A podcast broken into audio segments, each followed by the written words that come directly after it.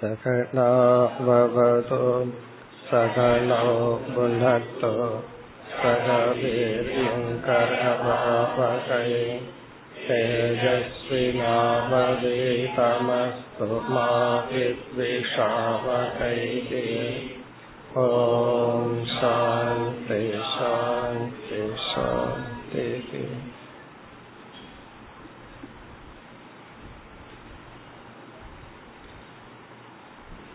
नाट्पति एटावद् श्लोकम् विसर्गाध्याश्मशानान्ताः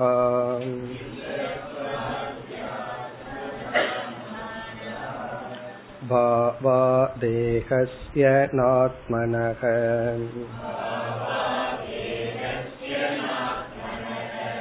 कलानामिव चन्द्रस्य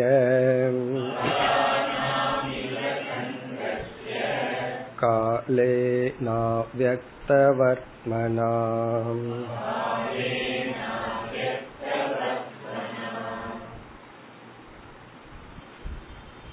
பஞ்சபூதங்களை ஐந்து குருவாக கொண்டு சில பண்புகளை ஆத்ம தியானத்தை உபதேசித்ததற்கு பிறகு ஆறாவது குருவாக இவர் இங்கு குறிப்பிடுவது இந்த ஸ்லோகத்தில் சந்திரக நிலவு.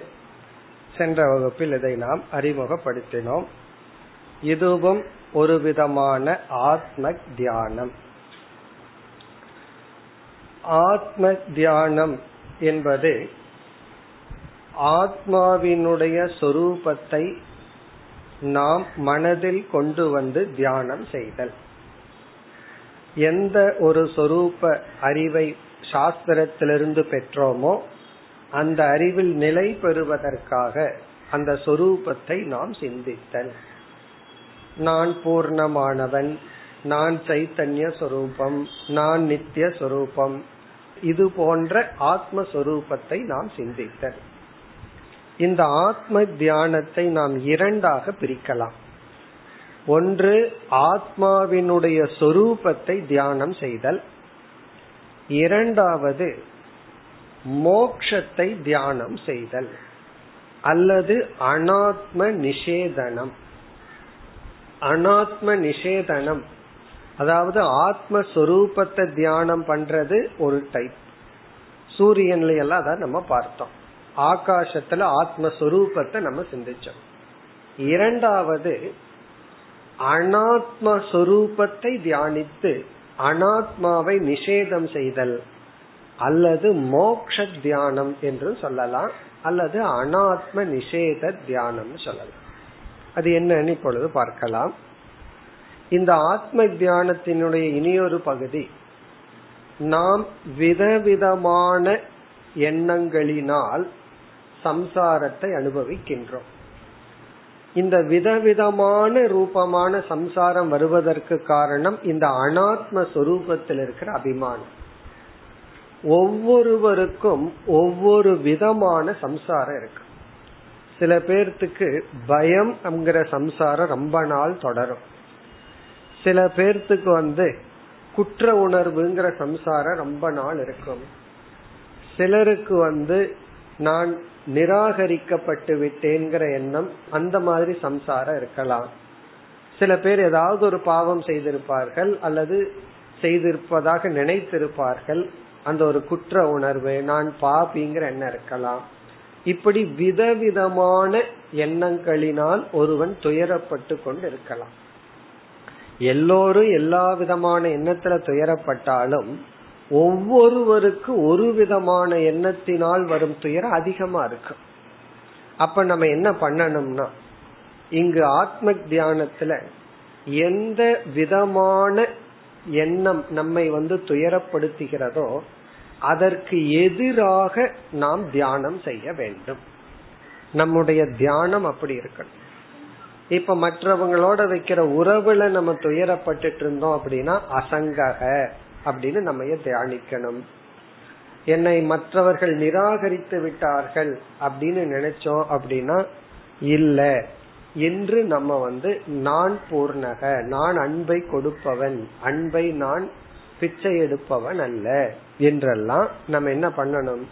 அனாத்மஸ்வரூபத்தை நிஷேதம் செய்து மோக்ஷரூபத்தை தியானம் செய்த இந்த இடத்துல வந்து ஆத்ம தியானம் கிடையாது. நான் பூர்ணமானவன். எனக்கு பயம் இல்லை. அகம் நிர்பய சொரூபக என்றெல்லாம் நம்ம தியானிக்கணும். அப்படி இந்த ஸ்லோகத்தில் அனாத்மாவினுடைய தர்மங்கள் கூறப்பட்டு அந்த தர்மம் எல்லாம் எனக்கு இல்லை என்று கூறப்பட்டுள்ள. ஆகவே இது வந்து அனாத்ம சொரூப நிஷேத தியானம். அனாத்ம சொரூப தியானம் சொல்லிடக்கூடாது. அனாத்ம சொரூபத்தை தான் ஏற்கனவே தியானம் பண்ணிட்டு இருக்கோம். அத போய் புதுசா தியானம் பண்ண வேண்டிய அவசியம் இல்லை. அந்த அனாத்ம சொரூபத்தை நிஷேதம் தான் தியானத்துல நம்ம பண்றோம். இந்த அனாத்ம சொரூபத்தை இங்கு கூறப்பட்டு அது தியானிக்கப்படுகிறது. வேறு ஆங்கிள் சொல்லணும் அப்படின்னா ஆத்ம தியானத்தை ரெண்டா பிரிக்கலாம். ஒன்று ஆத்மாவினுடைய சத்திய அம்சத்தை தியானம் செய்தல். அல்லது ஆத்ம தியானத்தில் இனி ஒன்று அனாத்மாவினுடைய மித்தியா அம்சத்தை தியானம் செய்தல். சுருக்கமா இப்படியும் நம்ம பார்க்கலாம். அதாவது மோட்ச தியானம்னு சொல்றது அனாத்ம மித்யா தியானம். காரணம் என்ன? அனாத்ம சத்தியமாகும் பொழுதுதான் சம்சாரம் வருது. பொய்யான இந்த உடலும் உலகமும் பொய்யாகும் பொழுது அது நமக்கு துயரத்தை கொடுக்கறதில்லை. ஆகவே அனாத்ம மித்யா தியானம் அனாத்மாவை மித்தியான்னு நினைக்கிற தியானம் அல்லது ஆத்மாவை சத்தியம்னு நினைக்கிற தியானம். இதற்கு முன் பார்த்த உதாகரணங்கள் எல்லாம் ஆத்மாவினுடைய சில சத்திய அம்சங்கள் கூறப்பட்டது. அதாவது எங்கும் வியாபித்துள்ளது ஏகம் இப்படி எல்லாம் இந்த ஸ்லோகத்தில் அனாத்மாவினுடைய மித்தியாத்துவம் அனாத்மாவினுடைய நிஷேதம் இங்கு சொல்லப்பட்டுள்ளது. அதனாலதான் இங்க வந்து நிலவு உதாகரணமாக எடுத்துக்கொண்டு இங்கு எந்த அம்சம் எடுத்துக்கொள்ளப்படுகிறதுன்னு பார்க்கணும். அதுல வந்து முதல்ல உதாகரணத்தை நம்ம வந்து புரிந்து கொள்ள வேண்டும். இந்த எக்ஸாம்பிளே புரியல அப்படின்னா பிறகு அதுல இருந்து சொல்ற கருத்து நமக்கு விளங்காது. இங்க உதாகரணம் என்ன? நம்ம நிலவை நம்ம பார்க்கிறோம். முழு நிலாவை மாசத்துல ஒரு நாள் தான் பார்க்கிறோம். பௌர்ணமி அன்னைக்கு பார்க்கிறோம். மீதி நாள் எல்லாம் என்னன்னா அந்த நிலா தேய்ந்து கொண்டே போகுது. ஒரு நாள் காணாம போகுது. அதுக்கு அடுத்த நாள் என்ன ஆகுது வளர்ந்து கொண்டே போகுது. ஒரு நாள் பார்க்கிறோம். அப்போ நிலவுக்கு வரும் தேய்பிறை வளர்பிறை என்பதெல்லாம் நிலவுக்கு வர்றதாக நினைக்கிறோம். ஆனா விஞ்ஞானப்படி பார்த்தோம்னா நிலவினுடைய ஸ்டாண்ட் பாயிண்ட்ல நிலவுக்கு என்னைக்குமே பௌர்ணமி தான். ஆகவே பௌர்ணமிங்கிற வார்த்தைக்கே கொஞ்சம் யோசிச்சு பார்த்தா அர்த்தம் கிடையாது. எப்படின்னா பௌர்ணமின்னு எப்ப சொல்லணும்? உண்மையிலேயே அது தேஞ்சி வளர்ந்துச்சுன்னா அது பௌர்ணமின்னு சொல்லணும். அதுக்கு நிலவை பொறுத்த வரைக்கும் அது என்னைக்குமே பௌர்ணமியா தான் இருக்கு. ஒரு பகுதி வந்து சூரியன் அது வந்து பிரகாசப்படுத்தப்பட்டே இருக்கு. பிறகு அந்த பௌர்ணமி அல்லது வளர்கிறது தேய்கிறதுங்கிறது நம்முடைய திருஷ்டிக்கு அப்படி தெரிகிறது. ஏன்னா நம்ம இருக்கிற இடம் அப்படி பூமியில் இருக்கிறோம். இந்த திருஷ்டி நம்முடைய பார்வைக்கு வந்து நிலவு அப்படி தெரிகிறது. நமக்கு நிலவு வந்து பாதி தெரியும் பொழுது பாதி பிரகாசம் நமக்கு தெரியுது. மீதி பிரகாசத்தை நம்ம பார்க்க முடியல. அது வேற சைடில் இருக்கு. ஆகவே நிலவை பொறுத்தவரை அது என்றுமே பூர்ணமானது. பௌர்ணமிய நம்ம பூர்ண சந்திரன் சொன்னா நிலவினுடைய ஸ்டாண்ட் பாயிண்ட்ல நிலவு என்னைக்குமே பூர்ணமானது. தேய்பிறை வளர்ப்பிறை இல்லை. ஆனால் இந்த தேய்பிறை வளர்ப்பிலை நிலவின் மீது ஏற்றி வைக்கப்படுகிறது. சூப்பர் இம்போஸ்ட் அதன் மீது ஏற்றி வைக்கப்பட்டுள்ளது. நிலவு வந்து இன்னைக்கு கொஞ்சம் தான் இருக்கு அப்படின்னு ஏற்றி வைக்கப்பட்டுள்ளது. ஆனா உண்மையில் நிலவிடத்தில் முழு பௌர்ணமி தான்.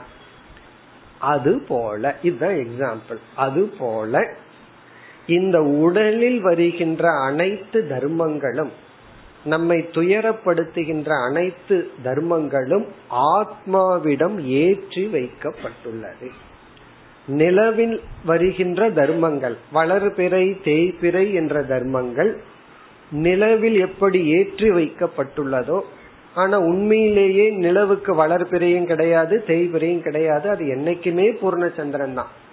ஆனா ஏற்றி வைக்கப்பட்டுள்ளதோ அதன் அடிப்படையில் அது போலவே இந்த உடலினுடைய தர்மங்கள் எல்லாம் ஆத்மாவிடம் ஏற்றி வைக்கப்பட்டுள்ளது.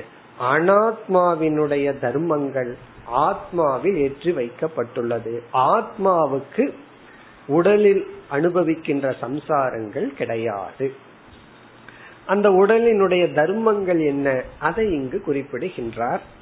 பிறகு இதுல இனி ஒரு கருத்தும் சொல்லப்பட்டுள்ளது. இப்ப இரண்டாவது வரிய பார்த்தோம்னா கலானாம் இவ சந்திரஸ்ய. சந்திரஸ்ய கலானாம் இவ. சந்திரனிடத்தில் இருக்கின்ற கலானாம். கலா என்றால் டிவிஷன் என்று அர்த்தம். பார்ட் பகுதி பிளவு சிறியது பெரியது அதெல்லாம். இப்ப சந்திரஸ்ய கலானாம் இவ என்றால் சந்திரனிடத்தில் கலா ஏற்றி வைக்கப்படுவது போல. அதாவது கலா அப்படின்னா இன்னைக்கு வந்து முதல் பிறை இரண்டாம் பிறை மூன்றாம் பிறை இந்த ஒன்னு ரெண்டு மூணு கவுண்ட் பண்ணி சொல்றமே அதுதான் கலா. அது சந்திரனிடம் ஏற்றி வைக்கப்படுவது போல பிறகு முதல் வரியில வந்து அனாத்ம தர்மங்கள் ஆத்மாவிடம் ஏற்றி வைக்கப்பட்டுள்ளதுன்னு சொல்லி அந்த அனாத்ம தர்மங்கள் என்னங்கிறதையும் குறிப்பிடுகின்றார். பிறகு இரண்டாவது வரியில் கடைசி பகுதி இந்த மாதிரி நம்ம ஏற்றி வைப்பதற்கு என்ன காரணம்? என்ன காரணத்தினால நமக்கு நிலவு அப்படி தெரிகிறதுனா இந்த நிலவும் பூமியும் சுழன்று கொண்டு இருப்பதனால். அந்த சுழற்சிய வந்து இங்க கால தத்துவம்னு சொல்றாரு. காலேன காலத்தினால் பை டைம் இப்படி நடக்குது. அதாவது கால சக்கரத்தினாலதான் இந்த கலா ஏற்படுகின்றது. நிலவில் இவ்விதம் நாம் ஏற்றி வைக்கின்றோம். காலேன காலத்தினால் இது நடக்குது. இப்ப உதாரணமா பௌர்ணமி அன்னைக்கு ஸ்டக் ஆயிடுதுன்னு வச்சுக்கோமே. இந்த வாத்து ஸ்டக் ஆகி நிக்கிற மாதிரி. அப்ப என்ன ஆகும் தெரியுமோ? அப்படியே இருக்கும். எதுவும் எந்த மூமெண்ட் இல்லாம அப்படியே இருந்துட்டு இருக்கும். ஆனா அப்படி இல்லையே. அது காலம் அப்படியே ஓடிக்கொண்டே இருப்பதனால் ஒரு நாள் தான் நமக்கு பௌர்ணமியா இருக்கு. பிறகு அப்படியே நிலா தேய ஆரம்பிச்சிடும் அப்ப இந்த காலம் அப்படிங்கிறது என்ன? இந்த காலத்துக்கு ஒரு லட்சணம் சொல்ற ஏன்னா இந்த காலத்தினாலதான் இவைகள் எல்லாம் நடக்குது. பௌர்ணமி அன்னைக்கு அப்படியே டைம் வந்து நம்ம வாட்ச் நிக்கிற மாதிரி பேட்டரி தீர்ந்து போற மாதிரி நின்றுடுதுன்னா அப்படியே இருக்கும். ஆனா அப்படி இல்லையே. அது மாறிக்கொண்டே இருக்கின்றது. இப்ப காலம் என்ன செய்கிறதுனா நம்ம வழக்கில் சொல்ற வார்த்தையத்தான் சொல்றார். காலம் எவ்வளவு வேகமா ஓடுதுன்னு சொல்லுவோம். காலம் உருண்டோடிடுது. இப்பதான் வந்த மாதிரி இருக்கு. அதுக்குள்ள முப்பத்தஞ்சு வயசு ஆயிடுது. அதுக்குள்ள எழுபது வயசு ஆயிடுதுன்னு சொல்லி காலம் எவ்வளவு வேகமா ஓடுகிறது அத சொல்றார். இந்த காலம்ங்கிறது ஓடக்கூடியது. சரி ஓடக்கூடியதுன்னா நம்ம அதை பார்ப்போமா? பார்க்கிறோம்னு வச்சுக்கோ கொஞ்ச நேரம் பிடிச்சு வச்சுக்கலாம். அல்லது மெதுவா ஓடுட்டுன்னு வச்சுக்கலாம். ஐஸ்கிரீம் சாப்பிடும் போது காலத்தை மெதுவா ஓட்டலாம். கஷ்டம் வரும்போது காலத்தை வேகமா ஓட்டலாம். ஏன்னா சீக்கிரம் தீர்ந்துருமே அப்படி. காலத்தை நம்ம பார்த்து அதனுடைய வேகத்தை பிடிச்சு வைக்க முடியுமா? இங்க காலத்துக்கு ஒரு லட்சணம் சொல்றார். அவ்வியக்த வர்த்மனா வர்த்மனா என்றால் ஓடுவது மூமெண்ட். அவ்வக்த வர்த்மனா என்றால் கண்ணுக்கு தெரியாமல் நகர்ந்து கொண்டிருக்கின்ற அப்படின்னு அர்த்தம். அவ்வக்தம்னா கண்ணுக்கு புலப்படாமல். அன்சீன் மூமெண்ட் அன்சீன் ரன்னர் கண்ணுக்கு தெரியாம ஓடுற ஆள் யாருன்னா? காலம்தான் நம்ம கண்ணுக்கு தெரியாது. ஆனா ஓடிக்கொண்டு உள்ளது இந்த காலத்துக்கு நம்ம பலவிதமான லட்சணங்கள் கொடுக்கலாம். பல விதத்துல யோசிக்கலாம். டைம் போகலின்னு வச்சுக்கோமே. வாட் இஸ் டைம் யோசிக்க ஆரம்பிச்சிருங்க டைம் போயிடும். காரணம் என்னன்னா இந்த காலம்ங்கிறதே ஒரு பெரிய ட்ரிக் டைமுக்கு என்ன டெபனிஷன்னா பல டெபனிஷன் கொடுக்கலாம். கடைசியில என்ன டெபனிஷன் தெரியுமோ? விவஸ்தை இல்லாதது. அதை புரிஞ்சுக்கவே முடியாதது. அதுக்கு எந்த டெபனிஷனும் கொடுத்தாலும் புரியாதுங்கிறதா இருந்தாலும் ஒன்னு இரண்டு டெபனிஷனை பார்ப்போம்.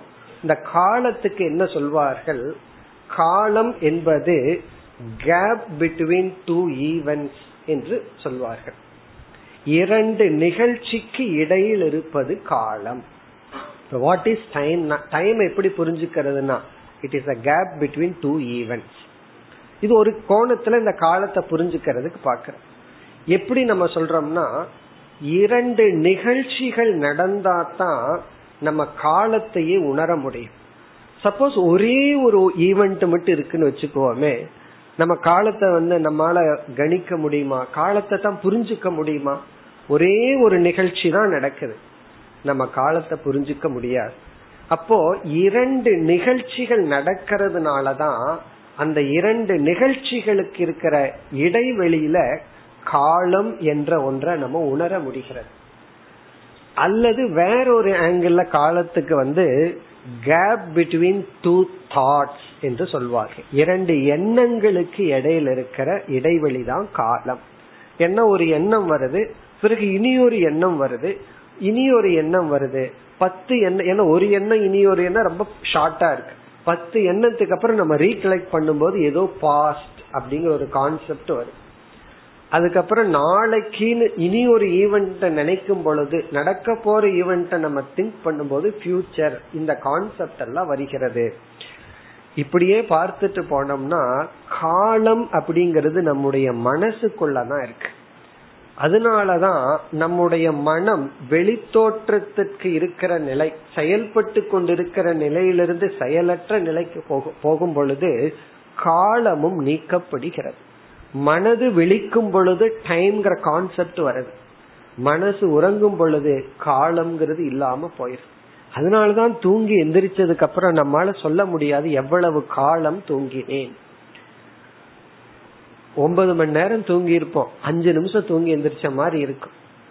அல்லது நம்முடைய மனம் ஏதோ ஒரு விருத்தியில் மட்டும் இருக்கும் பொழுதும் காலத்தை நாம் மறந்து விடுவோம். ஜபம் பண்ணும்போது வேற எந்த தாட்டும் வராம பகவானுடைய நாமத்தை மட்டும் நாம நினைச்சிட்டு இருந்து வேற செகண்ட் தாட் வந்திருக்க கூடாது. ஒரு மணி நேரம் ஒரு கால் நம்மால அவ்வளவு தூரம் பகவானை நினைச்சு பார்த்தோம்னா நமக்கு வந்து ஒரு செகண்டோ அஞ்சு செகண்டோ பாஸ் ஆன மாதிரி தான் தெரியும். காரணம் என்ன? ஒரே ஒரு எண்ண ஓட்டங்கள் இருந்தாலும் காலத்தை மறந்துடுவோம் உறக்கத்துல ஒரே ஒரு எண்ணம். யோக சாஸ்திரத்துல உறக்கத்துல நமக்கு வர்ற எண்ணத்தை அவித்யா விருத்தின்னு சொல்லுவார் அவித்யா விருத்தினா எனக்கு ஒன்னும் தெரியாதுங்கிற எண்ணமா? எனக்கு ஒன்னும் தெரியாதுங்கிற ஒரு அதுவும் ஒரு எண்ணம் தான் என்ன நம்ம சொல்றோம்ல எனக்கு தெரியாதுன்னு சொல்றோம். அப்போ எனக்கு தெரியாதுங்கிற எண்ணம் தூக்கத்துல இருந்ததுனாலதான் எழுந்ததுக்கு அப்புறம் அதை நம்மளால சொல்ல முடிஞ்சது. தூக்கத்துல உனக்கு என்ன தெரிஞ்சதுன்னா எனக்கு ஒன்னும் தெரியல. ஒன்னும் தெரியலன்னு ஏன் சொல்ல முடிஞ்சதுன்னா ஒன்னும் தெரியலங்கிற எண்ணம் இருந்ததுனால. அது ஒரே ஒரு எண்ணம் இருந்ததுனால. அப்ப டைம் அப்படிங்கறது நம்முடைய மனதை பொறுத்தது. அதே போல ஆகாசமும் ஸ்பேஸும் அப்படித்தான் மைண்ட பொறுத்தது. மனசு உறங்கிட்டா ஆகாசமும் இல்லாம போகுது. அதனாலதான் காலத்தையும் தேசத்தையும் பிரிக்க முடியாதுன்னு சொல்லுவார்கள் டைம் அண்ட் ஸ்பேஸ் செப்பரேட் பண்ணவே முடியாது. இதெல்லாம் என்னன்னா நம்ம அனுபவத்துல காலத்தை இப்படி யோசிக்கிறோம். இனியும் கொஞ்சம் யோசிச்சு பார்த்தோம்னா காலம்ங்கிறது பகவான் கிட்ட இருக்கிற ஒரு பெரிய ட்ரிக் கண்டே பிடிக்க முடியாத ஒரு ட்ரிக் அதை நம்மால வந்து விளக்க முடியாது. இப்ப அவ்வக்த வர்த்மனா என்றால் இறுதியான பொருள் நம்மால் விளங்கி புரிந்து கொள்ள முடியாமல் இயங்கிக் கொண்டிருக்கின்ற. அவ்வக்தம்னா இனி ஒரு பொருள் இருக்கு. நம்முடைய புத்திக்கு வெக்தமாக இல்லாமல் அறிவுக்கு புலப்படாமல் இருக்கின்ற அதே சமயத்தில் வர்த்மனா என்றால் அனுபவித்து கொண்டு இருக்கின்ற இந்த கால தத்துவத்தினால் இந்த கால தத்துவத்தை நம்ம வந்து மாயா என்று கூறுகின்றோம். நம்ம எக்ஸாம்பிள்ல மாயை. இந்த மாயை என்ற கால தத்துவத்தினால் சந்திரனிடத்தில் நம்ம வந்து கலா ஏற்படுகிறது என்று சொல்கின்றோம். ஆனால் சந்திரனிடத்தில் அது நடப்பதில்லை. இவ்வளவு நேரம் எக்ஸாம்பிள தான் பார்த்தோம். இனி முதல் வரைக்கும் போவோம். அது போல என்னன்னா விசர்காத்யாகா ஸ்மசானாந்தாகா பாவாகா தேகசிய தேகசிய உடலினுடைய. இந்த உடலுக்கு என்னென்ன மாற்றங்கள் வரும்? முதல் வந்து விசர்க ஆத்யாகா. ஆத்தியம்னா ஆரம்பித்து. விசர்கன பிறப்பு. பிறப்பில் ஆரம்பித்து. இந்த உடல் இந்த உலகத்திற்குள் வருகின்றது பிறப்பை எடுக்கின்றது. தாயினுடைய கர்ப்பத்திலிருந்து இந்த உடல் உலகத்திற்குள் வருகின்றது. பிறப்பிலிருந்து பிறகு நம்முடைய டெஸ்டினேஷன் என்னன்னா எங்க போய் கடைசியில சேருவோம்? ஸ்மசான அந்தாகா நம்மளுடைய ஃபைனல் டெஸ்டினேஷன் வந்து ஸ்மசானம். அதனால யாராவது நம்ம கிட்ட உங்களோட பர்மனன்ட் அட்ரஸ் என்னன்னு கேட்டா நம்ம உண்மையிலே எதை கொடுக்கணும். எந்த ஸ்மசானத்தை எனக்கு புக் பண்ணி வச்சிருக்காங்களோ அங்கதானே கொடுக்கணும். ஸ்மசான அந்தாக அந்தாகன எண்டு ஸ்மசானம்னா சுடுகாடு. இப்பெல்லாம் கொஞ்சம் நல்லா இம்ப்ரூவ் ஆயிடுது எலக்ட்ரிக்கல் அந்த காலத்துல எல்லாம் கஷ்டப்பட்டு ரொம்ப நேரம் வேகணும். இப்பெல்லாம் ஃபியூ அவர்ஸ் ஸ்மசான அந்தாக ஸ்மசானம்னா தகனஸ்தானம். ஸ்மசானம் சுடுகாடு. அதுவரை பாவாக வருகின்ற மாற்றங்கள். இதெல்லாம் நம்ம படிச்சிருக்கோம் ஞாபகம் இருக்கலாம். ஷட் விகாரக. ஷட் விகாரம் எல்லாம் ஞாபகம் இருக்கும். அதாவது கர்ப்பத்துல இருத்தல் தாயினுடைய கர்ப்பத்துல நம்ம இருக்கிறோம் அஸ்தின்னு சொல்றோம். அடுத்தது வந்து ஜாயதே அதுதான் விசர்கக. விசர்கன ஜாயதே இரண்டாவதாக நம்ம பிறக்கிறோம். பிறகு என்ன பண்றோம்? குழந்தையினுடைய வளர்ச்சியை பார்த்தா அவ்வளவு வேகமா இருக்கும் வர்த்ததே வளர்தல் என்கின்ற ஒரு விகாரம். அதெல்லாம் கொஞ்சம் நல்லா தான் இருக்கும். அதுக்கு அடுத்தது என்னன்னா வளர்ந்ததற்கு பிறகு விபரிணமதே அப்படியே மாற்றங்கள். ஒரு ஸ்டேஜுக்கு மேல வளர்ச்சி நின்றுது. அதுக்கு மேல உடல் மாற்றங்கள். அந்த மாற்றங்களும் கொஞ்சம் வருஷம் வருது. ஒரு நாற்பது வயசு நாற்பத்தஞ்சு வயசு வரைக்கும் தான் அந்த மாற்றங்கள். அதற்கு மேல அபக்ஷியதே. ஒவ்வொரு ஸ்பேர் பார்ட்ஸ் என்ன ஆகுதுன்னா அது பழசாயிட்டே வருது மாத்த வேண்டியது இருக்கு. பிறகு இறுதிய என்னன்னா இனி வந்து ஆளையே வித்தர வேண்டியதுதான். கொஞ்ச நாள் கார்ல ஸ்பேர் பார்ட்ஸ் மாத்துவோம் அதுக்கப்புறம் காரையே டிஸ்போஸ் பண்ணிடுறோம். அதே போலதான் இந்த உடலும் அபக்ஷியத்தை பிறகு வந்து வினஷ்யதி. இந்த வினஷ்யதி தான் அந்த அந்தகன எண்டு ஆத்தியகன பிகினிங் அந்தகன எண்டு பிறப்பில் ஆரம்பித்து இறப்பு வரை இந்த உடலில் வருகின்ற மாற்றங்கள். சில மாற்றங்கள் இன்பமா இருக்கு சில மாற்றங்கள் துன்பமா இருக்கு நோயின்னு ஒன்னு இருக்கு ஆரோக்கியம் ஒன்னு இருக்கு எல்லாமே இந்த உடலுக்கு வருகின்றது. இதெல்லாம் தேகசிய தேகசியன உடலை சேர்ந்த அனாத்மாவை சேர்ந்த உடலுக்கு. ந ஆத்மனக. ஆத்மாவாகிய எனக்கு அல்ல. ந ஆத்மனகன ஆத்மாவாகிய எனக்கு அல்ல. இப்ப இந்த தியானம் என்னன்னா இந்த உடலுக்கு வருகின்ற அனைத்து மாற்றங்களையும் நாம் தியானித்து எந்த மாற்றம் நம் மனதை பாதிக்கின்றதோ பாதிக்காத மாற்றத்தை நம்ம ஒண்ணு தியானிக்க வேண்டிய அவசியம் இல்லை. எந்த மாற்றத்தினால் நமக்கு பாதிப்பு வருகின்றதோ சில பேர்த்துக்கு ஒரு நரைச்ச முடிய பார்த்தா பாதிப்பு வந்துடும் அதனாலதான் அதே அவங்களுக்கு தெரியக்கூடாதுன்னு கருப்பு கலர்ல டை பண்ணி வச்சுக்கிறது. காரணம் என்ன? ஏற்றுக்கொள்ள முடியவில்லை. உடலுக்கு வருகின்ற சில மாற்றங்கள். அதெல்லாம் அந்த நேரத்துல நம்ம இந்த தியானம் செய்ய வேண்டும். நோய் வருதா? இந்த நோய் உடலுக்கு. நான் இந்த நோயை வேடிக்கை பார்க்கின்றேன். நான் இந்த வயோதிகத்தை வேடிக்கை பார்க்கின்றேன். பிறகு வந்து இந்த உடல்ல வந்து ஆரோக்கியம் இருக்கு? அதுவும் கொஞ்ச நாள் தான் இருக்கும். பிறகு நோய் இருக்கா? அதுவும் கொஞ்ச நாள் தான். பிறகு மரணம் இருக்கா? அதையும் நான் ஏற்றுக்கொள்கின்றேன் என்று இந்த உடலினுடைய அனாத்மாவினுடைய தர்மத்தை தியானித்து அதை நிஷேதம் செய்தல். அது எனக்கு அல்ல ந ஆத்மனக. இப்ப இந்த ஆறாவது குரு சந்திரனிடமிருந்து நாம் கற்றுக்கொள்வது. இனிமேல் சந்திரனை நம்ம பார்த்தோம் அப்படின்னா இந்த சந்திரனிடம் ஏற்றி வைக்கப்பட்டுள்ள கலைகள் கலா என்று சொல்லப்படுகின்ற இந்த குறைகள் அல்லது சிறியது பெரியது என்றெல்லாம் கூறுவது இந்த உடலினுடைய தர்மத்தை போல. அது நான் அல்ல. இனி நாம் அடுத்த ஸ்லோகத்திற்கு செல்லலாம். நாற்பத்தி ஒன்பது. कालेन ह्योगवेगेन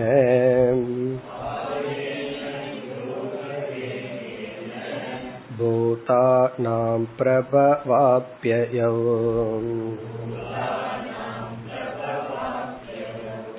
नित्यावपि न दृश्येते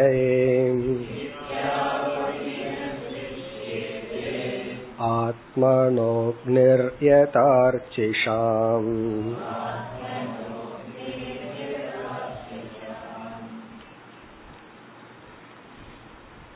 இந்த நாற்பத்தி ஒன்பதாவது ஸ்லோகத்தை நாம் ஏற்கனவே பார்த்தபடி ஐந்தாவது குருவுடன் சேர்த்து கொள்ள வேண்டும் ஐந்தாவது குரு அக்னி நாற்பத்தி ஐந்திலிருந்து நாற்பத்தி ஏழு வரை அங்கேயே பார்த்தோம் நாற்பத்தி ஒன்பதும் அக்னியை உதாகரணமாக வைத்து கூறப்படுவது. அதில் நாற்பத்தி ஐந்து நாற்பத்தி ஆறு அக்னி ஈக்குவல் டு ஞானின்னு பார்த்தோம். ஞானிக்கு இருக்கின்ற சில தன்மை அக்னிக்கு இருக்கின்ற சில தன்மைன்னு பார்த்தோம்.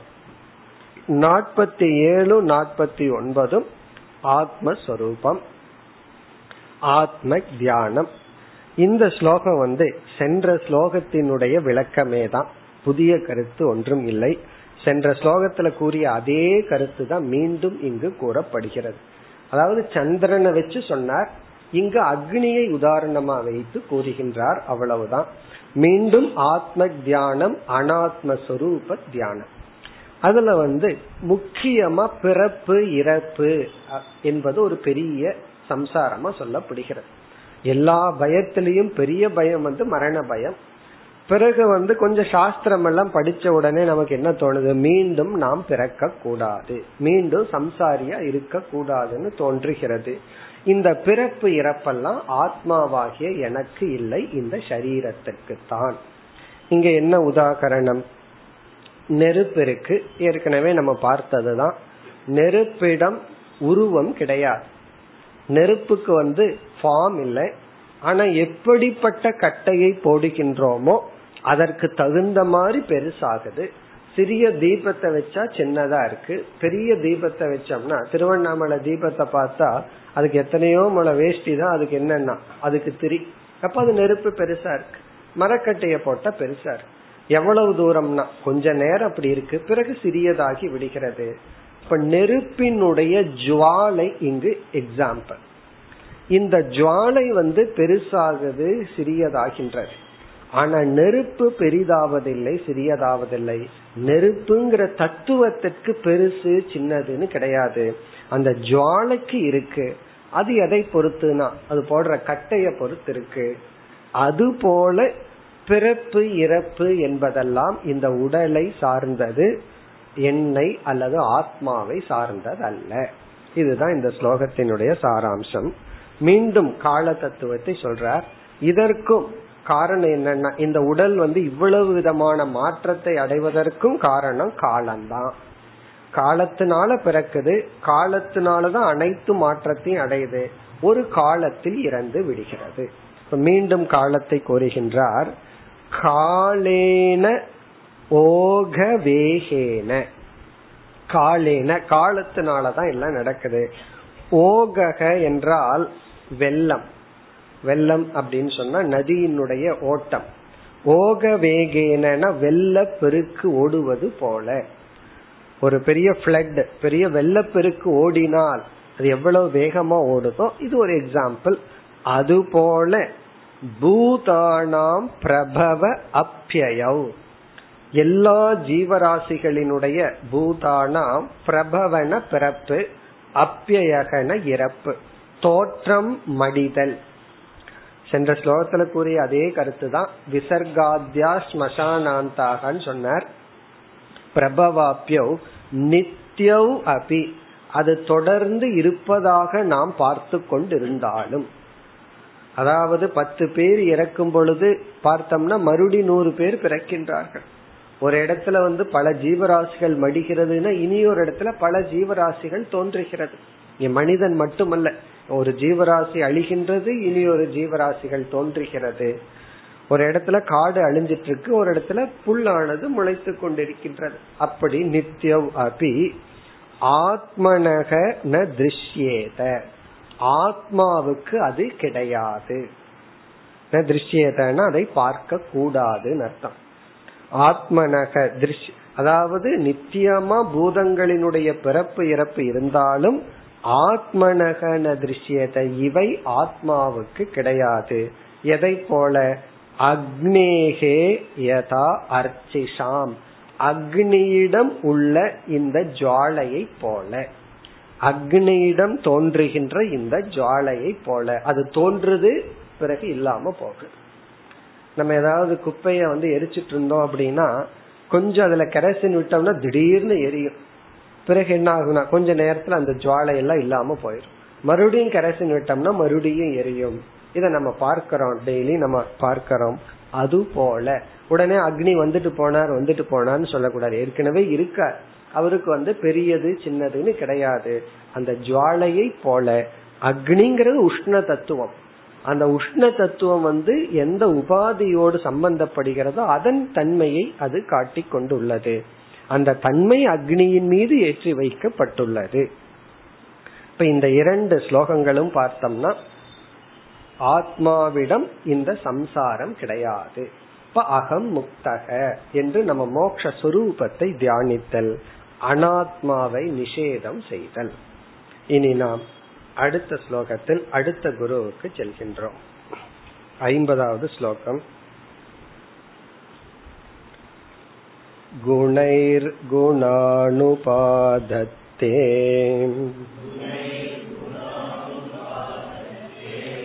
यथा कालं विमुञ्चति न तेषु युज्यते योगी गोभिर्गा इव गोपतिः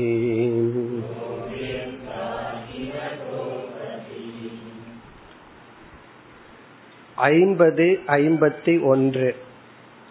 ஐம்பது ஐம்பத்தி ஒன்று. இந்த இரண்டு ஸ்லோகங்கள் ஏழாவது குரு சூரியக. சூரியன் ஏழாவது குரு.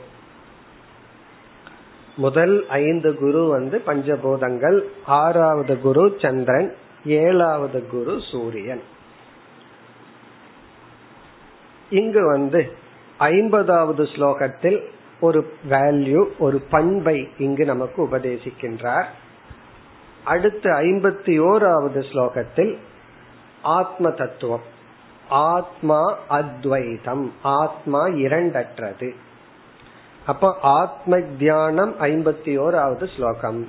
இந்த ஐம்பதாவது ஸ்லோகத்துல ஒரு வேல்யூ இங்க என்ன வேல்யூ சூரியனுடைய என்ன தன்மையை எடுத்துக்கொண்டு என்ன வேல்யூ சொல்கிறார்? இங்க சூரியன் எடுக்கின்ற தன்மை சூரியனிடத்தில் இருக்கிற ஒரு குவாலிட்டியை எடுத்துட்டு அந்த குவாலிட்டிய ஒரு ஒரு வேல்யூவா கற்பனை பண்ணி நமக்கு போதிக்கிறார். இங்க சூரியனிடம் இருக்கிற அந்த குணம் இருக்கே அதுவே இவருடைய ஒரு விதமான கற்பனை தான். சூரியனிடத்துல இப்படி ஒரு குணம் இருக்கிறதாக இவர் ஒரு பாவனை செய்கிறார். பொயட்ரிக்கு வந்து சில லைசன்ஸ் இருக்கு. அங்க உண்மை இல்லாதத சொல்றதுதான் பொய். அதனாலதான் புலவன் என்பவன் பொய் சொல்பவன் அப்படின்னு புலவன் சொன்னவன் என்ன பொய் சொல்பவன் அர்த்தம். அப்படின்னு என்ன கற்பனை நர்த்திக்ஸ் ஆர்ட் அப்படி இங்க என்ன பண்ற? இந்த அவதூதர் கொஞ்சம் பயிற்சி போல் இருக்கு. ஒரு கற்பனை பண்ற. சூரியன் இடத்துல ஒரு குவாலிட்டி இருக்கிற மாதிரி கற்பனை பண்ணி இது ஒரு பாவனை தான் அந்த குணம் நமக்கு இருக்கணும்னு சொல்ற. இப்ப சூரியன் இடத்துல என்ன குணம் இருக்கா? இது சூரியன் எல்லாம் யோசிச்சு இந்த மாதிரி எல்லாம் பண்றது இல்ல இயற்கையில நடக்கிற ஒரு சம்பவம். அத வந்து ஒரு குணத்தை போல இவர் பாவனை பண்றார். முதல்ல சூரியன் என்ன பண்றாருன்னு பார்ப்போம். அவர் என்ன செய்கிறாரா? தண்ணீரை எடுத்து கொள்றாராம். தண்ணீரை வந்து எடுத்து கொள்கின்றார். எங்க எடுப்பார்? அவருக்கு ஷோர்ஸ் என்னன்னா கடல் தான் பெரிய ஷோர்ஸ் தண்ணீரை கடல்ல இருந்து எடுத்துக்கிறார். எடுத்துட்டு தான் வச்சுட்டு எல்லாத்தையும் தானே யூஸ் பண்ணிக்கிறது இல்லையா? எடுத்ததை அப்படியே மீண்டும் கொடுத்து விடுகின்றார். அப்ப சூரியன் என்ன பண்றாரா? தன்னுடைய கிரணங்கள் மூலம் தன்னுடைய ஒளி கதிர்கள் மூலம் தண்ணீரை எடுத்து பிறகு அதை கொடுத்து விடுகின்றார். இந்த வேலையை அவர் பண்றாரு. அப்ப சூரியனுடைய ஜாப் என்னன்னா எடுத்தலும் கொடுத்தலும். அவ்வளவுதான். அவர் எடுக்கிறார் கொடுத்துற அதே தான் நம்மளும் செய்யணுங்கிறார். நீ எடு வேண்டாம்னு சொல்லல ஆனா கொடுத்துரு அப்படிங்கிறார். பொதுவா கிவ் அண்ட் டேக்னு சொல்லுவார்கள். அதுக்கு முன்னாடி நான் எடுத்தா தானே கொடுக்க முடியும்னு கேட்பார்கள். அதனால இங்க டேக் அண்ட் கிவ் அதான் வேல்யூ எடுத்துரு கொடுத்துரு. எடு கொடு. கொஞ்சம் வேற இப்ப மாடர்ன் லாங்குவேஜ்ல சொல்லணும்னா யூஸ் அண்ட் த்ரோ அப்படின்னு எடு பிறகு இங்க த்ரோங்கிறது பாசிட்டிவ் சென்ஸ்ல கொடுத்துரு வச்சுக்காரு சில பேர் அதையும் த்ரோ பண்ண மாட்டாங்க. வீட்டுல கொண்டு போய் வச்சுக்குவாங்க யூஸ் அண்ட் த்ரோன்னு பாட்டில் இருக்கும். அந்த பாட்டில் தான் வீட்டுல இருக்கும். அப்ப யூஸ் அண்ட் த்ரோ எடு அண்ட் கொடு. இந்த சூரியன் இடத்துல என்ன நடக்குதுன்னு பார்த்துட்டு பிறகு நம்ம இந்த வேல்யூக்கு வருவோம். ஸ்லோகத்தினுடைய கடைசி பகுதி.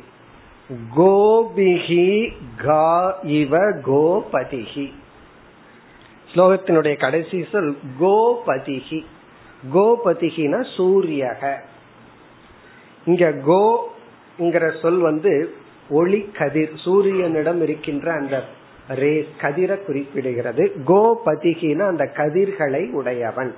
கோபதிகி கோபிகி என்றால் கதிர்கள் மூலம் தன்னுடைய சூரிய கதிர்கள் மூலம் காகா காகான தண்ணீரை.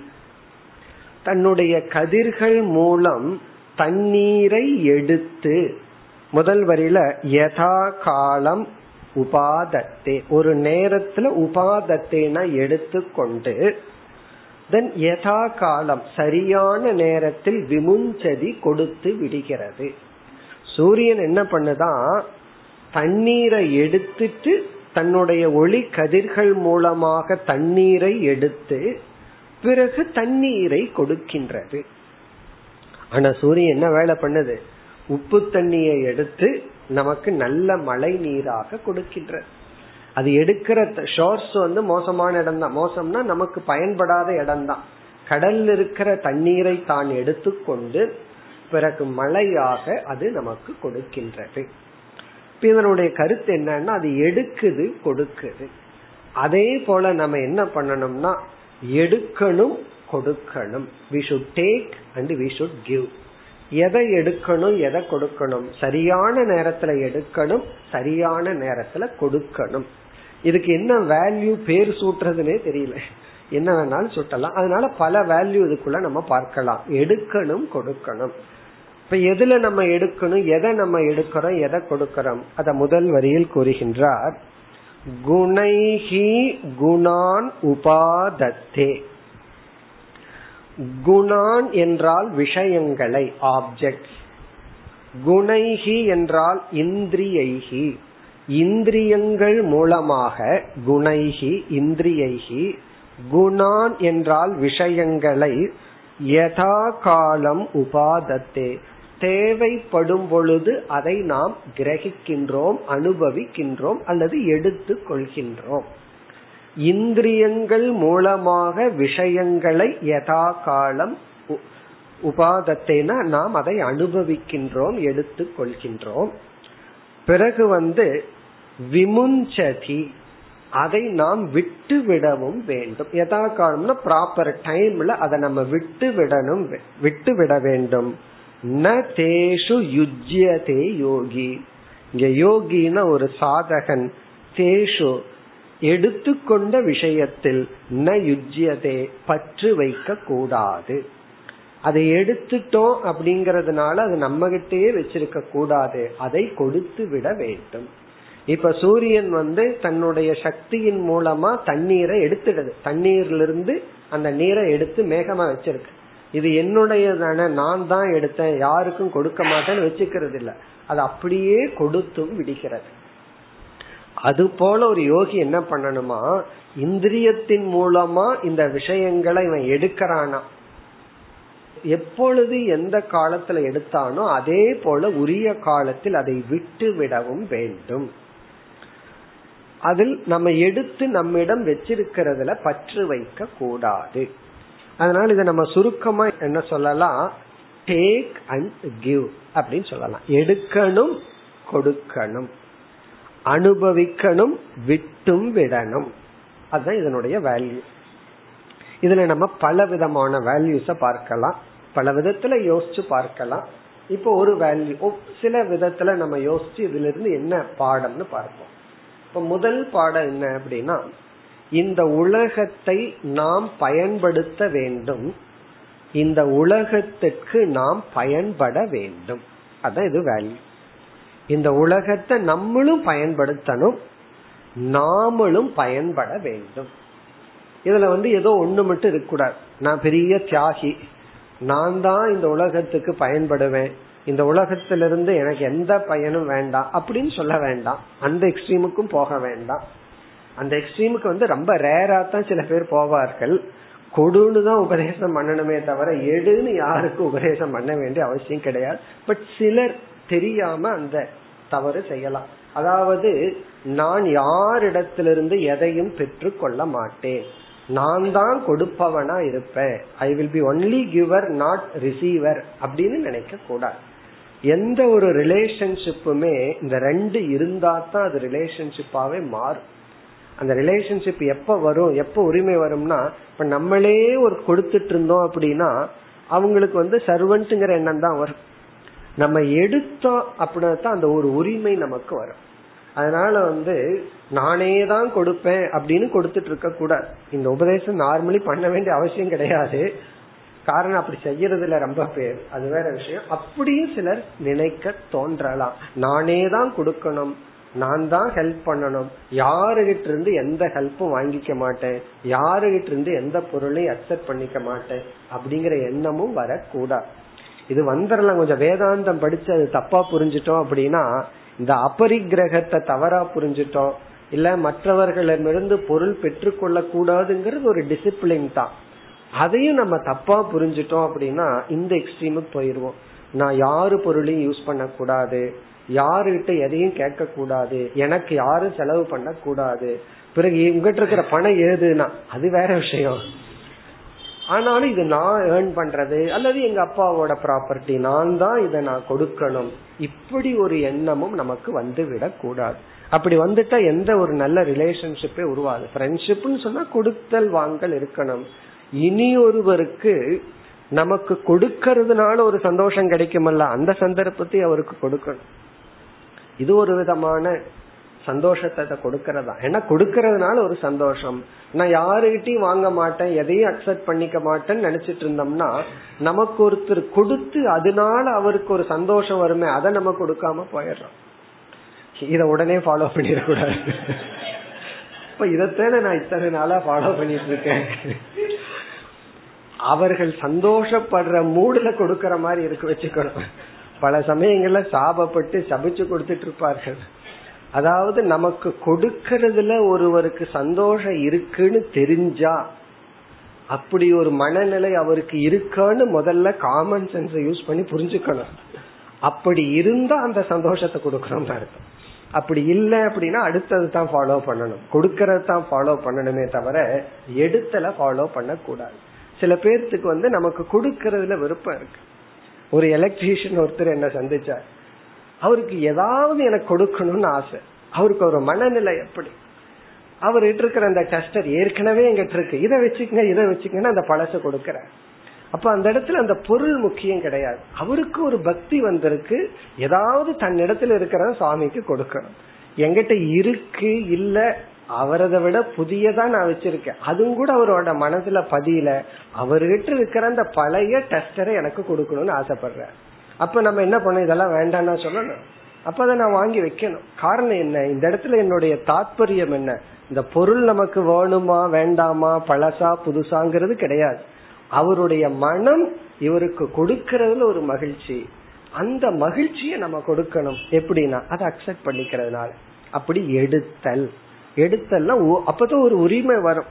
எல்லாமே நான் தான் கொடுக்கணும்னு சொன்னா ஒரு டிஸ்டன்ஸ் வந்துடும் அப்போ ஒருவர் இடத்துல இருக்கிற பொருளை நம்ம வந்து உரிமையா கேட்டு வாங்கும் பொழுது அந்த ரிலேஷன்ஷிப் வந்து நல்லா இருக்கும்.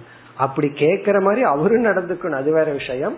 அவருடைய உணர்வை நம்ம புரிஞ்சுக்கணும். அப்ப இதுல நம்ம கிடைக்கிற ஒரு வேல்யூ சில உறவுகளை வந்து நம்ம நல்லா மெயின்டைன் பண்ணணும்னா நாம் அவர்களுடைய பொருளை அவர்களுடைய உழைப்பை அறிவை உரிமையுடன் பயன்படுத்த வேண்டும். அதே போலதான் இந்த உலகம். இந்த உலகத்தை நம்ம பயன்படுத்த வேண்டும். உலகத்தை நம்ம என்ஜாய் பண்ணணும். மற்ற உலகத்துல இதெல்லாம் இருக்கோ அதை நாம் பயன்படுத்த வேண்டும். இது ஒரு பகுதி. இது எப்படின்னா சூரியன் வந்து தண்ணீரை கிரணங்கள் மூலமாக எடுத்து கொள்வது போல. Use it use it first நம்ம ப்ராப்பர்ட்டிவே நம்ம யூஸ் பண்ணணும். எல்லாம் சேர்த்து வச்சு சேர்த்து வச்சு கடைசியில் என்னன்னா அதை அனுபவிக்கிறதுக்கு இருக்கிற ஆரோக்கியம் எல்லாம் போயிடும் நம்ம கிட்ட ஒரு ரிச்னஸ் இருக்கா? அதை நம்ம பயன்படுத்தணும். இந்த ஓவரா எதிர்காலத்துக்கு இருக்கட்டும் எதிர்காலத்துக்கு இருக்கட்டும்னு சொல்லி நிகழ்காலத்தை நம்ம வந்து லூஸ் பண்ணிடுறோம். அப்படி இருக்கக்கூடாது. வி சுட் யூஸ் இட் நம்ம பயன்படுத்தணும் எடுக்கணும் அனுபவிக்கணும். இது ஒரு பார்ட் அனதர் பார்ட் என்னன்னா பயன்பட வேண்டும். நம்மிடத்துல என்னென்னலாம் இருக்கோ அதை நம்மளே மட்டும் அனுபவிக்க கூடாது. நம்ம கிட்ட இருக்கிறத அப்படியே கொடுத்து விட வேண்டும். ஆகவே பயன்படுத்த வேண்டும். பிறகு பயன்பட வேண்டும். மற்றவங்களுக்கு நம்மிடத்தில் இருக்கிறது பயன்பட வேண்டும். நம்ம கிட்ட அறிவு இருந்தா அந்த அறிவு மற்றவங்களுக்கு பயன்படணும். யாருக்காவது சொல்லி கொடுக்கணும். நம்ம கிட்ட பொருள் இருந்தா அந்த பொருளை மத்தவங்க பயன்படுத்தணும். பிறகு நம்ம இடத்துல உழைப்பு இருந்தா ஸ்ட்ரென்த் இருந்தா அந்த உழைப்ப மற்றவங்களுக்கு கொடுக்கணும். இந்த உலகத்துக்கு கொடுக்கணும். அதனால என்ன வேல்யூனா பொதுவா கிவ் அண்ட் டேக்னு சொல்லுவோம். இங்க வந்து டேக் அண்ட் கிவ் அவ்வளவுதான். ரெண்டு ஒண்ணுதான். எடு கொடு. நீயும் வந்து பயன்படுத்து நீயும் பயனடை. இந்த ரெண்டு முக்கியம். எந்த ஒரு ரிலேஷன்ஷிப் ஒரு நல்ல உறவு வந்து இப்ப இந்த ரெண்டு சமமா இருந்தா தான் நிலைப்படும். ஒருத்தர்கிட்டயே நம்ம எடுத்துட்டு இருந்தாலும் கொஞ்ச நாள் ரிலேஷன்ஷிப் இருக்காது. அது யாரா இருந்தாலும் சரி. இப்ப அம்மா பையனா இருந்தாலும் சரி பையன் அம்மாவுக்கு கொடுக்க வேண்டியதை கொடுக்கணும். அது அன்பா இருக்கலாம் டைமா இருக்கலாம் அம்மாவுக்கு ஹெல்ப் பண்றதா இருக்கலாம். அதே சமயத்துல தாயிடம் இருந்து இவன் என்ன எடுக்கணுமோ அதையும் எடுத்துட்டு இருக்கணும். பொருளா இருக்கலாம் அரவணைப்பா இருக்கலாம் எது வேண்டுமானாலும். அல்லது உறவினர்கள் நண்பர்கள் குரு சிஷ்யன் என்னவா இருந்தாலும் எல்லா உறவிலையும் இந்த ரெண்டு இருக்கணும். கொடுத்தலும் இருக்கணும் எடுத்தலும் இருக்கணும். எங்க நம்ம வந்து எடுக்கலாங்கிற எண்ணம் வந்துச்சோ அப்ப வந்து அந்த இடத்துல ரிலேஷன்ஷிப் இருக்காது. ஒருத்தர் ரெண்டு நண்பர்கள் பழகிக்கிறார்கள் ஒருத்தர் வசதியானவனா இருக்கான். அவங்கிட்ட இருக்கிற வசதியையும் பொருளையும் பயன்படுத்தலாங்கிற எண்ணம் இவனுக்கு வந்து விட்டால் கொஞ்ச நாள் அந்த ரிலேஷன்ஷிப் நட்புங்கிறது இல்லாம போயிடும். காரணம் என்ன? இவனுடைய எய்ம் வந்து ஒன்லி டேக் எடுக்கலாம் அப்படின்னு வரும்போது போச்சு. கொடுக்கணும் எடுக்கணுங்கிற இருக்கிற வரைக்கும் தான் அந்த கெமிஸ்ட்ரின்னு சொல்லுவோம் அந்த ரிலேஷன்ஷிப்னுடைய உண்மையான உணர்வு நமக்கு இருக்கும். அது எந்த ரிலேஷன்ஷிப் இருந்தாலும் சரி. எனி ஃபார்ம் ஆஃப் ரிலேஷன்ஷிப்ல வந்து கொடுத்தலும் இருக்கணும் எடுத்தலும் இருக்கணும்.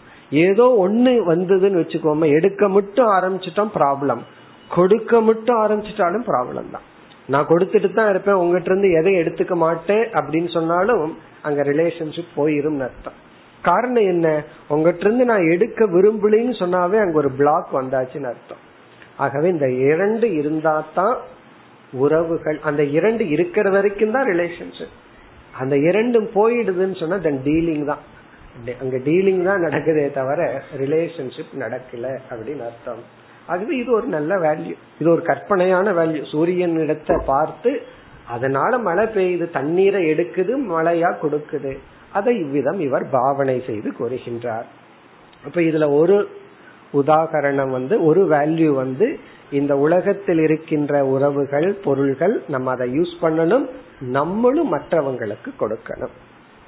பிறகு இரண்டாவது இரண்டாவது வேல்யூ வந்து இந்த உலகத்துல எந்த பொருள்களை அது இடமாகலாம் உறவுகளாகலாம் சில ஆப்ஜெக்ட்ஸ் ஆகலாம் பயன்படுத்துவதில் தோஷம் இல்லை.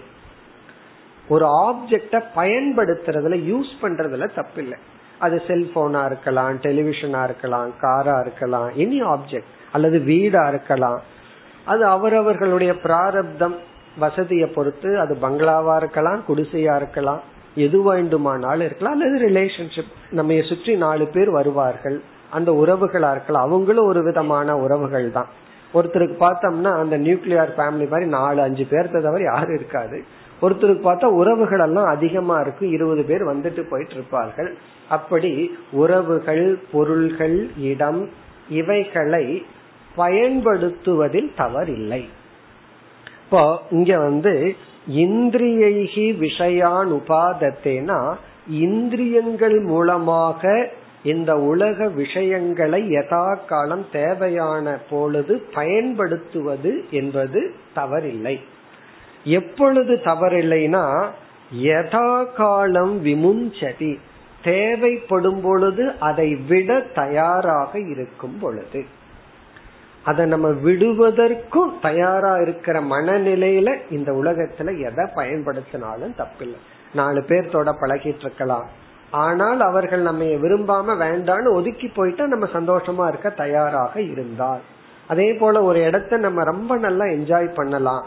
அந்த இடத்தை விட தயாராக இருக்கும் பொழுது ஒரு ஆப்ஜெக்ட நம்ம என்ஜாய் பண்ணலாம். அது அழகான செல்போனா இருக்கலாம் காரா இருக்கலாம் பங்களாவா இருக்கலாம் எது வேண்டுமானாலும் இருக்கலாம். அதை நம்ம என்ஜாய் பண்ணலாம். எப்ப? அந்த விமுஞ்சதி தான் இங்க பாயிண்ட் அத மனதில விட தயாராக இருந்து கொண்டு அதை பயன்படுத்தும் பொழுது தவறில்லை. அப்படின்னு என்ன அர்த்தம்? நாம் பயன்படுத்துகின்ற பொருள்களில் பற்று வைக்க கூடாது அழகான வேல்யூ நம்ம பயன்படுத்திட்டு இருக்கிற பொருள்ல நமக்கு டிபெண்டன்ஸ் சார்ந்திருக்கிற தன்மை வந்து விடக்கூடாது. நம்ம எரியாம அது வந்துடும் ஒரு வயதான ஒருவர் வந்து வயதான கொடைய கையில வச்சிருந்தாரு. அப்படின்னா ரொம்ப நாள் ஆன கொடைய. அவங்க பையன் வந்து என்னிடத்துல சொன்ன கம்ப்ளைண்ட் வந்து அப்பா இந்த கொடைய விட மாட்டேங்க காரணம் என்னன்னா சைக்கலாஜிக்கலி என்ன ஆகி போச்சு? பெரிய கொடை. அந்த காலத்துல வாங்கினது. அவரு அவரு சைஸ்ல பாதி சைஸ் கொடை. கார்ல போனாலும் அதைத்தான் எடுத்துட்டு போறார்.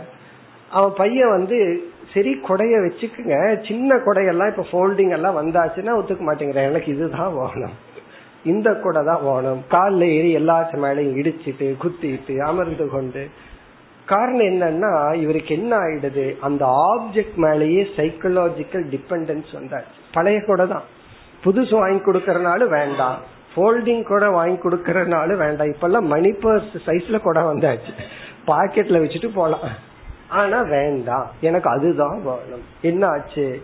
மனதளவுல இது வந்து கொடை ஒரு எக்ஸாம்பிள் லைஃப்ல பார்த்தோம் அப்படின்னா சில பொருள்களை தொடர்ந்து பயன்படுத்தி வந்தால் நம்ம அறியாமல் அந்த ஆப்ஜெக்டுக்கு அடிக்ஷன் ஆயிரும். அந்த இடத்துக்கு அடிக்ஷன் ஆயிரும். அதனாலதான் சில பேர்த்துக்கு இடம் மாறினா தூக்கம் வராது. அந்த இடத்துலதான் போய் படுக்கணும். காரணம் என்ன? அப்படி வந்து அடிக்ஷன் அதே போல ஆட்கள். சில பேர்த்தோட பழகிட்டே இருப்போம். சில கஸ்டமரோட அல்ல சில உறவுகளோட. அவர்கள் வந்து நம்ம மீது விருப்பம் இல்லாத நிலை ஏற்பட்டுரும்.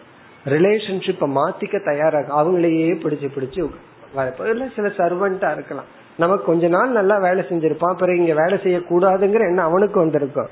ஆனா பழகி போயிருக்கும். அவன் மோசமா தான் செஞ்சிட்டு இருப்பான் இருந்தாலும் பழகி போயிருக்கும். அதே ஆள் தான் வேணும். அதே இடம் தான் வேணும்.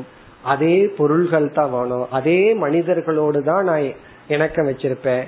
இப்படி நாம் வந்து நம்ம எரியாமல் நமக்குள்ள வர்ற ஒரு பெரிய வீக்னஸ் வந்து நம்ம யூஸ் பண்ற ஆப்ஜெக்ட் மீது ஒரு அட்டாச்மெண்ட் வந்துடும் அதனால அந்த ஆப்ஜெக்ட யூஸ் பண்ண கூடாதுன்னா வாழ முடியாது. ஏதோ ஒரு இடத்துல தூங்கித்தான் ஆகணும். ஏதோ ஒரு உடைய அணிஞ்சுதான் ஆகணும். ஏதோ பொருளை சாப்பிட்டு தான் ஆகணும். மனிதர்களோட உறவு வச்சு தான் ஆகணும். ஆகவே பொருள்களை பயன்படுத்தாமலும் வாழ முடியாது. பயன்படுத்திட்ட என்ன ப்ராப்ளம்னா அந்த பொருளே நம்மை அடிமையாக்கி விடுகிறது. இதுதான் ப்ராப்ளம் நமக்கு. வித்தவுட் ஆப்ஜெக்ட் நம்மால வாழ முடியாது. இங்க ஆப்ஜெக்ட்னா மனிதர்கள் உறவுகள் எல்லாம் அதே சமயத்துல ஒரு ஆப்ஜெக்டோட தொடர்ந்து கொஞ்ச நாள் ரிலேஷன்ஷிப் வச்சிருந்தா நம்ம எரியாமல் அதுக்கு அடிமை ஆயிடுறோம் இங்க என்ன வேல்யூனா யூஸ் அண்ட் த்ரோ அதான் யூஸ் அண்ட் த்ரோ த்ரோ அப்படின்னா பாசிட்டிவ் சென்ஸ்ல பயன்படுத்து இத யூஸ் அண்ட் த்ரோ செல்பிஷா இருக்கக்கூடாது. வேணுங்கிற அளவு யூஸ் பண்ணிட்டு அதான் ரொம்ப பேர். வேண்டாத்து எனக்கு அதனால பிரயோஜனம் இல்லையா? விட்டுரு. கிராட்டிடியூட் இல்லாம விட்டுரு. அப்படி அர்த்தம் கிடையாது. இங்க விட்டுருன்னா நன்றி உணர்வை விட்டுருன்னு அர்த்தம் கிடையாது. அதில் நீ பற்று வைத்து விடாதே. அந்த பொருளுக்கும் இடத்திற்கும் அடிமையாகி விடாதே. ஒரு நல்ல வேல்யூ தான். நம்ம வந்து யூஸ் பண்றதுல தப்பு இல்லை அந்த யூஸ் பண்ணும்போது ரொம்ப கவனமா கேர்ஃபுல்லா அதை என்ஜாய் பண்ணி யூஸ் பண்ணணும். பிறகு ஒரு மைண்ட் இருக்கணும் மனசுல இதை நான் இழக்க தயார். இது இல்லாட்டியும் என்னால சந்தோஷமா இருக்க முடியும். இருக்கிற வரைக்கும் நான் இதை அனுபவிக்கின்றேன் என்று இந்த உலகத்தை அனுபவிக்க வேண்டும். உண்மையிலே யோசிச்சு பார்த்தா இதுக்கு பேரு தான் மோக்ஷம். மோக்ஷம்னா என்ன? இந்த உலகத்துல நான் இருக்கேன். இருக்கிற வரைக்கும் நான் அனுபவிக்கிறேன். இந்த உலகம்ங்கிற வார்த்தையில இந்த உடலும் வருகிறது. இந்த உடல் எவ்வளவு தூரம் ஆரோக்கியமா இருக்குமோ ஓடுமோ அவ்வளவு தூரம் இந்த உடல் ஓடட்டும் அனுபவிக்கிறேன் உலகம் இருக்கு. பிறகு எப்பொழுது இதை நான் இழக்கின்றேனோ அப்பொழுது அதற்கு நான் தயார். எது நம்ம விட்டு போகுதோ அதற்கு நான் வந்து குட் பை சொல்றேன். அப்படின்னு என்ன அர்த்தம்? அதை நான் விட தயார். இப்ப இரண்டாவது வேல்யூ வந்து நாம எந்த பொருளையும் பயன்படுத்துவதில் தவறில்லை. ஆனால் அதற்கு அடிமையாகி விடக்கூடாது மேலும் நாம் அடுத்த வகுப்பில் தொடரலாம் ஓம் போர் நமத போர் நமிதம் போர் போர் நமுதச்சதே पूर्णस्य पूर्णमादाय पूर्णमेवावशिष्यते ॐ शान्ति शान्ति शान्तिः